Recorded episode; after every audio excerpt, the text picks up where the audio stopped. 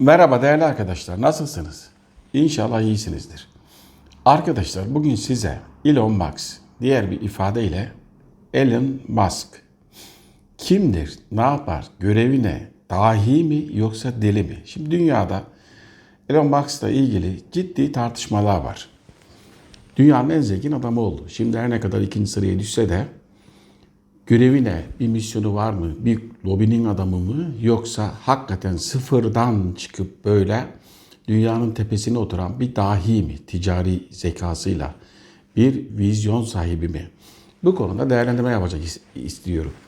Şimdi görünen hiçbir şey aslında ben şöyle söylerim genelde. Görünen her şey başka bir şeydir. Önemli olan gördüğüne bir ad koyabilmek.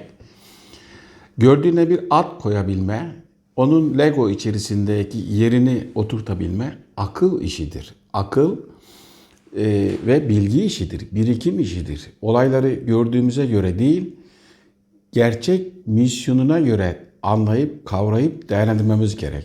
Şimdi Elon Musk'la ilgili, e- e- Elon Musk'la ilgili hikayeleri Google'dan okuyabilirsiniz. İşte Güney Afrika'da doğdu 1971'de başkentte. Ee, çok kitap okurdu. İki, çevresindeki iki kütüphanenin kitaplarını bitirdi. Kütüphaneciye yeni kitap istedi. Britannica'yı sözlüğünü getirdiler. Onu okudu. Ee, 12 yaşında Blaster diye bir oyun geliştirdi. Sattı. 500 dolar para kazandı. Sonra askerlikten kaçmak için Kanada'ya gitti. Annesi süper foto model ayrılınca kocasından Kanada'ya gidiyor. Babasının e, Elon'la ilgili ciddi itirazları var. Onlara girmiyorum şimdi. Kanada'da eğitim aldı. Sonra Amerika'ya gitti. Pensilvanya'da işletme ve fizik eğitimi okudu. Daha sonra bir takım yatırımlar yaptı kendisi. Zip 2 diye çevrim içi bir oyuna yatırım yaptı. Sattı platforma. Ee, ciddi bir para kazandı. Arkasından PayPal, PayPal'ın kurucu ortağı oldu. Onu eBay'e sattı. Ee, 1,5 milyar dolara. Oradan 165 milyon dolar para kazanıyor. Onunla da yatırım yapmaya karar veriyor. Ve kendi vizyonu çerçevesinde söylenenler e, elektrikli otomobil piyasasına yatırım yapıyor. Tesla'yı kuruyor. Aynı zamanda uydu yatırımı yapıyor. SpaceX'i kur, X'i kuruyor. Aynı zamanda enerji alanına yat- yatırım yapıyor. E, Solar City diye bir enerji şirketi kuruyor. Yani yenilenebilir enerji, e, elektrikli otomotiv ve uydu. Üç tane alan seçiyor. Bu üç alan arkadaşlar bu 21. yüzyıl dijital dünyasının alanı. Zaten Birleşmiş Milletler'in küresel mekanizmanın Ajanda 2039'unda hangi maddeler var diye baktığımızda e, öncelikle yapay zeka, Elon Musk'ın en büyük yatırımcısı olduğu elektrikli araçlar, yenilenebilir enerji ve uydular. Elon Musk'ın arkasında biri var mı? Yani bir ideolojinin gerçekleşmesi için çalışan biri mi? Böyle de bakmamız lazım olaya. Evliliğine baktığımızda karısıyla ilgili, eski karısı değil yeni karısıyla ilgili ciddi iddialar var. Atıldı medyada, dünya gündeminde tartışıldı. Karısı bunu reddetti ama Amerika'da 2017 yılında Trump tarafından, Trumpçılar tarafından yakalanan Epstein diye bir adam vardı. Hapishanede öldü denildi. intihar etti denildi. Ee, çocuk yaştaki kızları pazarlayan ve ünlü Amerikan başkanları, ünlü CEO'lara biri vardı. İşte Elon'un yeni karısının e, bunun çocuk gelini olduğuna dair iddialar atıldı ortaya. Fotoğrafları çıktı. Kad- kadın tesadüfen dedi. Ancak daha sonra e, Epstein'in evine ziyarete gitmişler. E, onun da hatırlamıyorum dedi. Niye, ne zaman gittik, niye gittik şeklinde. Buralarda bir soru işareti var. Yeryüzünde eğer biri dünyada bir numara oluyorsa sistemin sahipleri izin verdiği için oluyordur. Hiç kimse olamaz. Şimdi yaptıklarına bir bakalım. Son dönemde Elon Musk'ın. Bir, Tesla'da fiyat e, girerken Tesla'nın fiyat yani e, pandemi dönemine girerken vir- virüs gelmeden önce Tesla'nın fiyatları Elon'un serveti 27 milyar dolardı. Şu an 200 milyar dolar civarında. Yani pandemi döneminde 10 trilyon dolar dijital şirketler kazandı. Manuel ve eski dönem 21. 20. yüzyılın sanayi dönemine ait konuşlanmış, yapılanmış şirketler aşağı doğru giderken dijital şirketler yukarıya doğru gitti. Zaten pandeminin ilk döneminde hatırlarsanız çıkıp televizyonlarda dijital toplum 1.0 test şeklinde ifade etmiştim. Hakikaten de süreci görüyoruz. Elon, e, Elon yani e, sıradan biri değil. Kendi vizyonerliği, kendi yetenekleriyle yükselen biri değil arkadaşlar. Bunun nedenini ve nasıl anlatacağım. Peki bunun bir önemi var mı derseniz evet var. 21. yüzyıl dünyasını kişilerin yaptıkları üzerinden de okunabilir. Arka planda size Türkiye'de ilk duyurduğum Davos'un büyük sıfırlama projesinden bahsetmiştim. Büyük sıfırlamayı 2020'de duyurdu onlar ama size daha önce Nuh tufanı gibi yeryüzüne bir reset atmak istiyorlar diye 2016-2017'de sıkça yazdığım gibi e, sonuç aynı ifadeleri kendileri kullandı. 21. yüzyılda bir dünya kurgulanıyor. Bu da dijital bir dünya. Yapay zeka endeksli, robotlara endeksli. Bunu da artık bu dönemde dünyanın yönetim şeklini değiştirmek istiyorlar. Devletlerin, ulus devletlerin hakimiyetinden şirketlerin veyahut da arka plandaki kişilerin hakimiyetine geçen. Örnek vereyim. Amerikan borsasında dün e, Amerikan tahvillerinde bir FED bir değer yükseltti, faizi artırdı. 1.61 yaptı. Anında borsalar çöktü. Teknoloji şirketleri başta. Tüm dünyada dövizde bir dalgalanma oldu. Birkaç gün önce yaptı bunu. Dün değil. E, Türkiye'de de aşağı doğru giden dolar birden yukarıya doğru çıktı. Bu devletler üzerinde finans mekanizmasının yönetimidir. Fed'in alacağı bir karar tüm dünya borsalarını, tüm dünya finans bileşenlerini etkiler. Doğru mu? Doğru. Bunu yaşıyoruz şu an. Peki. Ee, Elon Musk 1,5 milyar dolar Bitcoin'e yatırım yapıyorum dedi. Daha önce atmış olduğu tweetlerde de aslında Bitcoin'le dalga geçmişti. Yani önce önemsizleştirdi. Daha sonra birden 1,5 milyar dolar yatırım yaptı. Ne mi oldu? Bitcoin fırladı gitti. Değeri olağanüstü arttı. Elon burada 3 haftada 971 milyon dolar para kazanıyor. Tesla'nın otomobil şir- elektrik otomobil şirketinin e, kazancı 2021'de 721 milyon dolar. Ama 3 haftada Bitcoin'den 971 milyon dolar para kazanıyor. Arkasından ne yaptı? Bunun dedi değeri çok yüksek şeyin e, Bitcoin'in dedi. Pat diye Bitcoin 55 milyar dolardan döndü aşağı. %10 ve daha fazla değer kaybetti bu hafta görüyorsunuz. Bunlar yeni olan olaylar. E, Elon da Tesla'nın değeri %8 düştü. 15 milyar dolar kaybetti. Ee, Amazon'un CEO'suna birinci zenginliği kaptırdı. Önemi var mı? Hiçbir önemi yok. Ne yapılıyor? Aynen Fed'in 1. devlet tahvillerindeki faizi 1.61'e çıkartması gibi ulus devletin yaptığı bir işi Amerika Birleşik Devletleri üzerinde yapılan dünya finans sistemiyle oynamaları Elon üzerinde, Elon üzerinden görüyoruz. Bir oynama var. Yani bir şirket indirir de kaldırır da. 48 milyon takipçili bir hesap. Dünyada tüm medyanın parlattığı bir dahi olarak sunduğu bir hesap.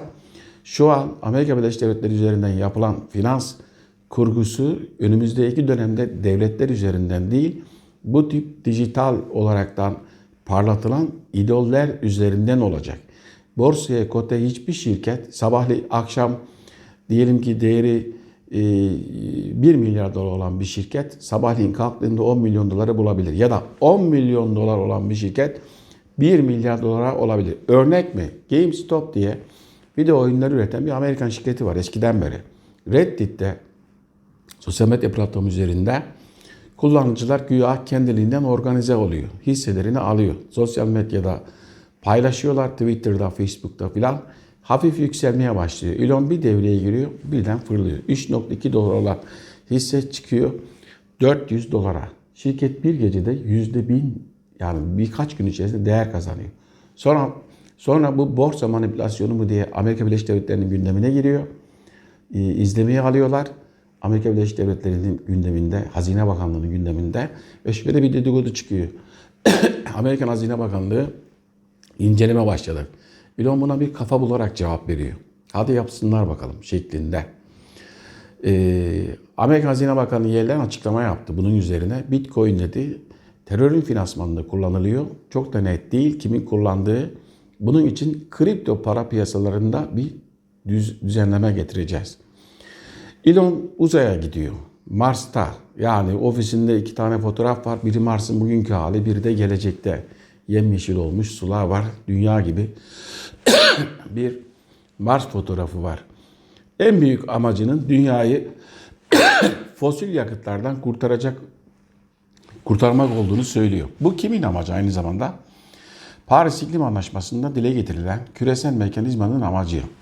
Dünya için çok da kötü bir şey değil ama ideolojik tarafı bu olayın başka. Elon uzaya gideceğim Mars'a diyor. Koloni kuracağız. E dünyada bir salgın olursa veyahut yapay zeka hakim olursa yapay zeka ile ilgili tartışmaları var. Bill Gates'le yapmış olduğu bir tartışma var. Bill Gates bir açıklama yaptı. Bitcoin noktasında eğer Elon kadar zengin değilseniz, Elon kadar zengin değilseniz bu işe girmeyin dedi. Dijital paraları onaylıyorum. Hatta biz de dedi Melinda Bill Gates Vakfı olarak da kendi dijital paramızı çıkartıyoruz. Ama çok spekülatif işlere girmeyin dedi.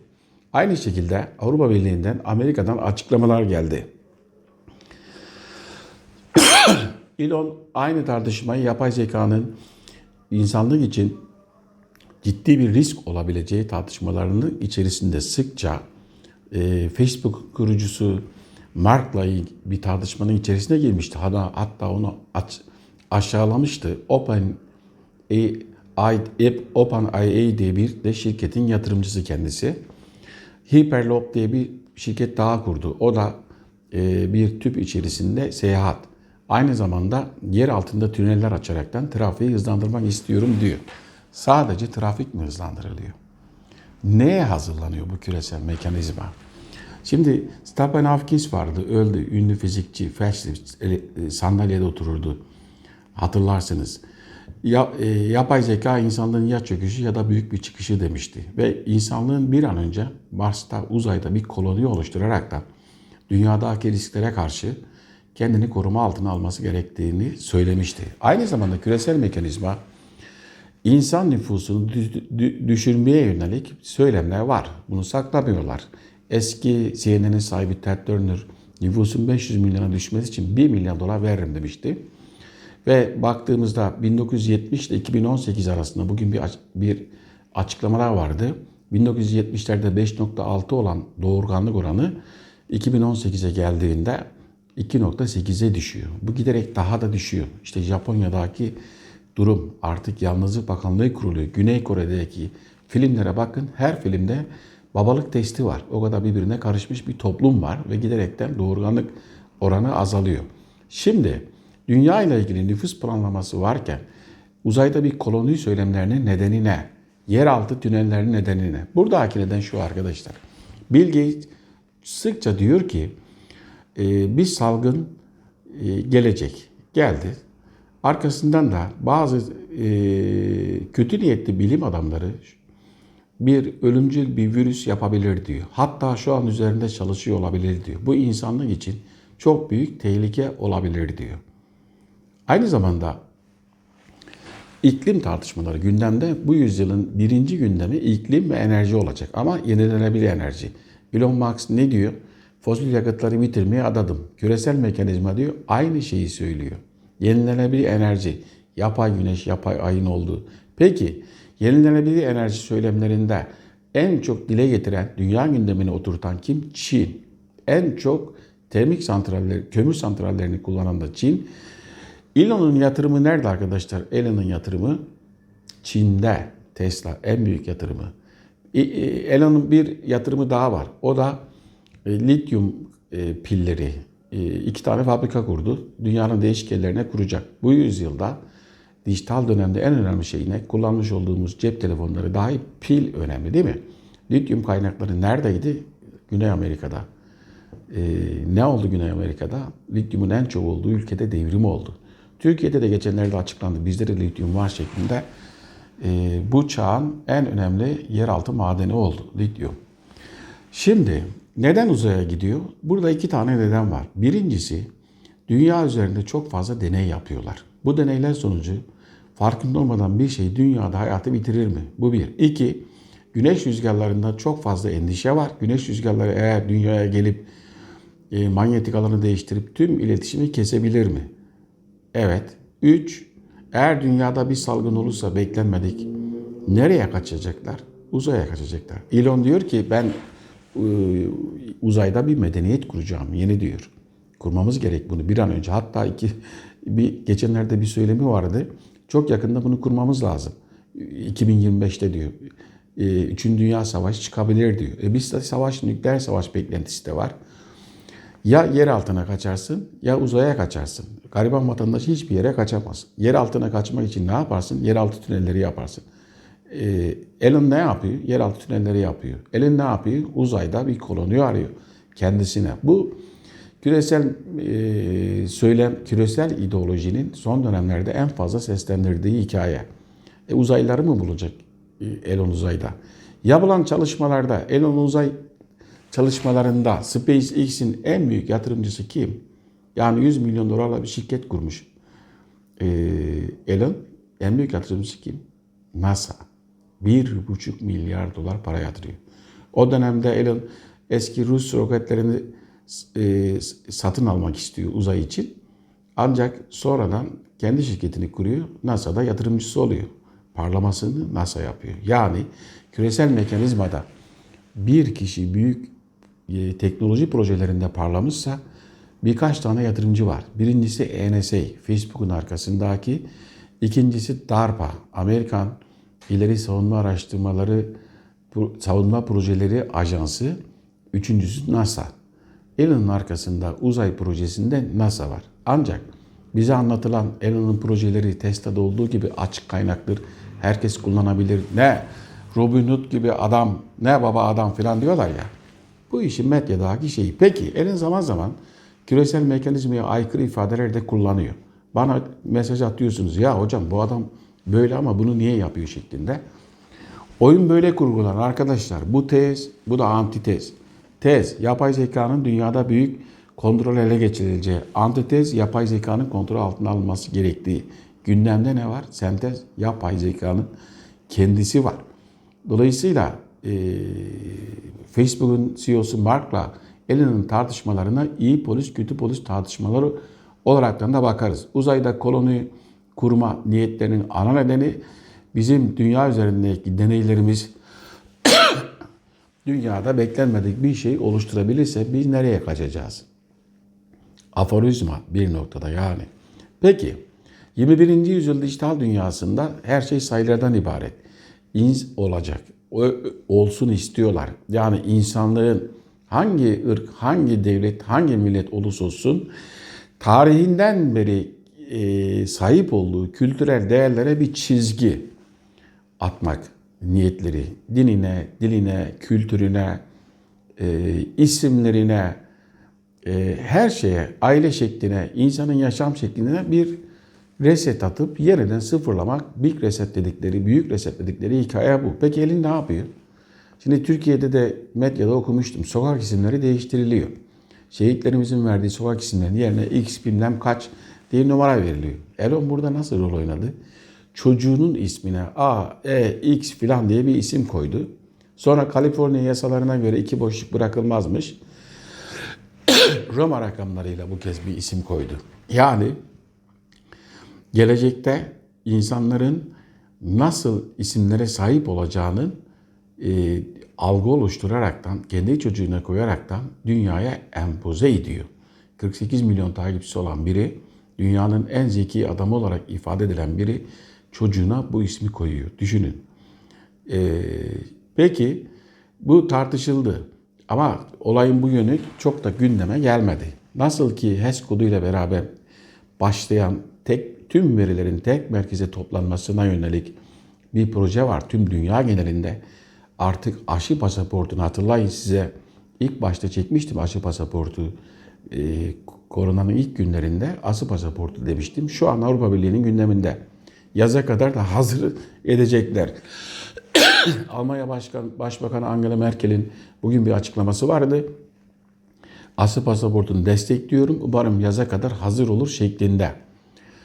E, Aşı pasaportundaki olay daha önce bahsettiğim bir sonraki aşaması blockchain tabanlı tüm dünya insanının kayıtlı olduğu bir veri tabanı. Blockchain veri tabanında insanlar e, kendi isimleri Ahmetoğlu Mustafa, Mehmetoğlu Hasan, e, Ayşe kızı Fatma diye kaydedilmez. Neyle kaydedilir gelecekte? İsimle. İşte Elon'un çocuğuna koyduğu ismin anlamı bu. Gelecekte e, küresel mekanizmanın Birleşmiş Milletler öncülüğünde kuracağı yapıda her ülkeye nasıl isim koyulacağı dikte edilecek. Şu an mesela internetin merkezi neresi? Amerika'da. Bir özel sektörde. Amerikan devletine de e, ait değil. Her ülkenin kodu var. İşte Türkiye'ye baktığımızda sonunda TR var değil mi? Japonya'ya baktığımızda JP var. Hükümetse government'ın kısaltılmışı GOV var. Organizasyon, sivil toplum kuruluşları sonunda org var. İşte aynen ülkelere de isimlerde TR şeklinde olacak. Abdullah Çiftçi yerine A, E, C, F, T nokta tr şeklinde bir isim. Peki mümkün mü? Eğer e, eğer ulus devlet yöneticileri bunu anlamazsa elbette mümkün. Adım adım da zaten o tarafa doğru geliyoruz. Elon'un isim sırrındaki hikaye bu. Elon'un enerji Tesla'nın otomotiv yatırımında zaten bu dönemde artık birçok ülke karar alıyor. Almanya işte 2035'e kadar biz dizel benz arabaları yasaklıyoruz diyor. Elon Çin'de bir yatırım daha yaptı. Ne yatırımı yaptı? O da elektrikli arabaları şarj edecek, benzin istasyonlarının yerine geçecek şarj istasyonları üretiyor. Çok portatif, pratik, güneşten enerjisini alır. E, neden güneş enerjisi ve güneşe takmış? E zaten küresel mekanizmanın esin kaynağı güneştir. Işığı getiren, aydınlanan. Daha önce bahsetmiştim size Bilge İsim projesi vardı. E, Luciferas şeklinde ışığı getiren birçok projeyi yan yana koyun. Bu yüzyılda insanın dijital tıp, genetik odaklı tıp, kişisel tıptan çok bahsettim. İşte e, e, Elon'un e, bu bu projelerin ana amacı transhümanizm. Yani transhümanizmi ikiye ayırır. Birincisi insan sağlığının gelişen teknolojilerle, genetik teknolojilerle, tıp, dijital teknolojilerle insanın tedavi edilmesi. Buna herhangi bir şey demiyorum. İnsanoğlunun teknolojiyi kullanarak tedavi olması en büyük hakkıdır. Ama ikincisi hacklenebilir insan. Yani yapay organlarını alıp takabileceği, satabileceği, organlarını çıkartıp değiştirebileceği transhümanizm akımı dediğimiz bu yüzyılda din olarak insanın önüne konacak. İşte Elon'un Neuralink projesi bunun ilk adımı. Ne diyor Elon? Yapay zeka ile mücadele etmek için insanın da yapay zekadan daha zeki olması gerekiyor. Nasıl zeki olacak? Bu da Elon'un Neuralink projesinde. Neuralink projesi nedir? İnsan beynine pilli çip takılaraktan bilgisayardan beyne veri yüklenmesi, insan hafızasının transfer edilmesi, hafızanın insana yeni hafıza yüklenmesi ideali var. Ne diyor Elon? Bir açıklama yapmıştı. 5 yıl içerisinde diyor artık dil öğrenme tarihe karışacak. Biz her dili insana beynine yükleyeceğiz. Her dili beynine yükleyen her hafızayı da beynine yükleyebilir. Artırılmış gerçeklik, sanal gerçeklik, genişletilmiş gerçeklik dediğimizde birçok farklı gerçeklik oluyor. Şimdi biz rüya görüyor muyuz? Görüyoruz. Rüya gözümüz var mı? Yok. Ama görüyoruz. Rengarenk, canlı. Beynin bir fonksiyonu sonuçta. işte aynen rüya gördüğümüz gibi beyne farklı rüyaları e, Neuralinks'te farklı rüyalar yerleştirerekten hakikattan kopartılması insanlığın gündeminde. 2017 yılında Oxford sözlüğünde yılın kelimesi neydi? Post-truth yani gerçek ötesi. Gerçek ötesi ne demek? Gerçek ötesi bir dünyanın içine doğru insanlık şu an sürülüyor. İnsanın kendi doğasından, kendi gerçekliğinden kopartılması. Burada şu soruyu soruyorsunuz. Allah bu işin neresinde şeklinde. Tarihe baktığımızda insanlığın e, e, insana odaklı, insanı kontrol altına odaklı, fıtratını değiştirme odaklı ne zaman bir şeyler olmuşsa bir dünyada bir helak dönemi gelmiştir. E, Lut kavmine bakın, Nuh tufanına bakın tarihte bunlar yaşanmıştır. Şimdi insanların teknolojiye bakışı genelde biz insanların gelişiyoruz filan gibisinden. Oysa ki teknoloji insanı dönüştürüyor. Teknolojinin arkasındaki akıl nasıl bir teknolojiyle hedeflediği dönüşümü sağlayabileceğini biliyor. Elon 21. yüzyıl küreselcilerin ideolojisinde dijital dünyasında rol verilmiş bir aktör. Şu an sosyal deneyler yapılıyor. Bir gecede 15 milyar dolar, 20 milyar dolar iniyor, kalkıyor. Ee, ve birçok şirket kendini risk altında hissedecek. Normal bir piyasa yok çünkü. Peki neden Amerika Birleşik Devletleri daha önce Elon'a bir soruşturma açtı ama ciddi bir şey çıkmadı. Son olaya, GameStop olayına, Reddit'teki organizasyona veyahut da Bitcoin olayına, e, Digicoin olayına neden müdahale etmedi? Neden kripto paraları sürekli gündemde tutuyor? Yani sen yatırımcısın, Tesla'nın yatırımcısın, SpaceX uydu yatırımcısın ama sürekli kripto paralarla oynuyorsun. Kazanmak mı amaç? Kazanmak derken hadi 970 milyar dolar kazandın ama 15 milyar dolar da kaybettin. Bu kadar zeki vizyonerden bunu görmez mi? Burada paranın önemi yok arkadaşlar. Biz millet olaraktan tarihin vicdanıyız. Her seferinde söylüyorum. Merhametliyiz, yardımseveriz, vicdanlıyız. Ee, sevgi var özümüzde, kökenimizde. Bunları kaybettiğimizde Elon'un çocuğuna verilmiş isimler gibi isimlere sahip yaşayan canlı robotlar oluruz. Bu nedenle aklı bizim bir an önce kullanmamız gerekiyor. Şimdi en çok izlenen videolara bakıyorum ben. Ee, anlık gelişen olaylar. Bizim insanımız yolda giderken güm diye bir patlama oluyor. Bana bunu hemen anlat diyor. Onu anlatıyorsun. Giderken havadan iki uçak gidiyor. E bir de bunu anlat diyor. Ya gel ben sana sistemi anlatayım. Bak e, sistemi öğren. Neyin ne olduğunu kimseye sormazsın. Öğrenirsin diyorum. Analiz nasıl yapılır video? Tarihi videolarım içerisinde en az izlenen sayı olarak, süre olaraktan da en az izlenen video oldu. Eğer bu millet böyle giderse birileri bizi büyüyoruz, uçuyoruz, kaçıyoruz diyerekten dolduruşa getirip küresel mekanizmayı kota eder. Bu nedenle arkadaşlar Allah Kur'an'da akletmez misiniz diyor. Şimdi Elon'un gündemde toz kondurulmuyor. Vizyoner akıllı, deha, dünyanın en zekisi diyorlar ama bunu bu şekilde analiz şu ana kadar ben görmedim. İlişkilerine çok detaya girmiyorum. Detaylı bir şekilde inceledim ben. Dolayısıyla gördüğümüze bir at koyamıyorsak arkadaşlar bize bir at koyarlar. Bizi bir yere sürerler. Evet şimdilik bu kadar. Yani konu uzun ama e, buradaki mesele il- e, elin, elin meselesi değil. Mesele görmüş olduğumuz aktörlerin kimin piyonu olduğunu doğru anlamamız gerekiyor. Şimdilik bu kadar arkadaşlar. Görüşmek üzere.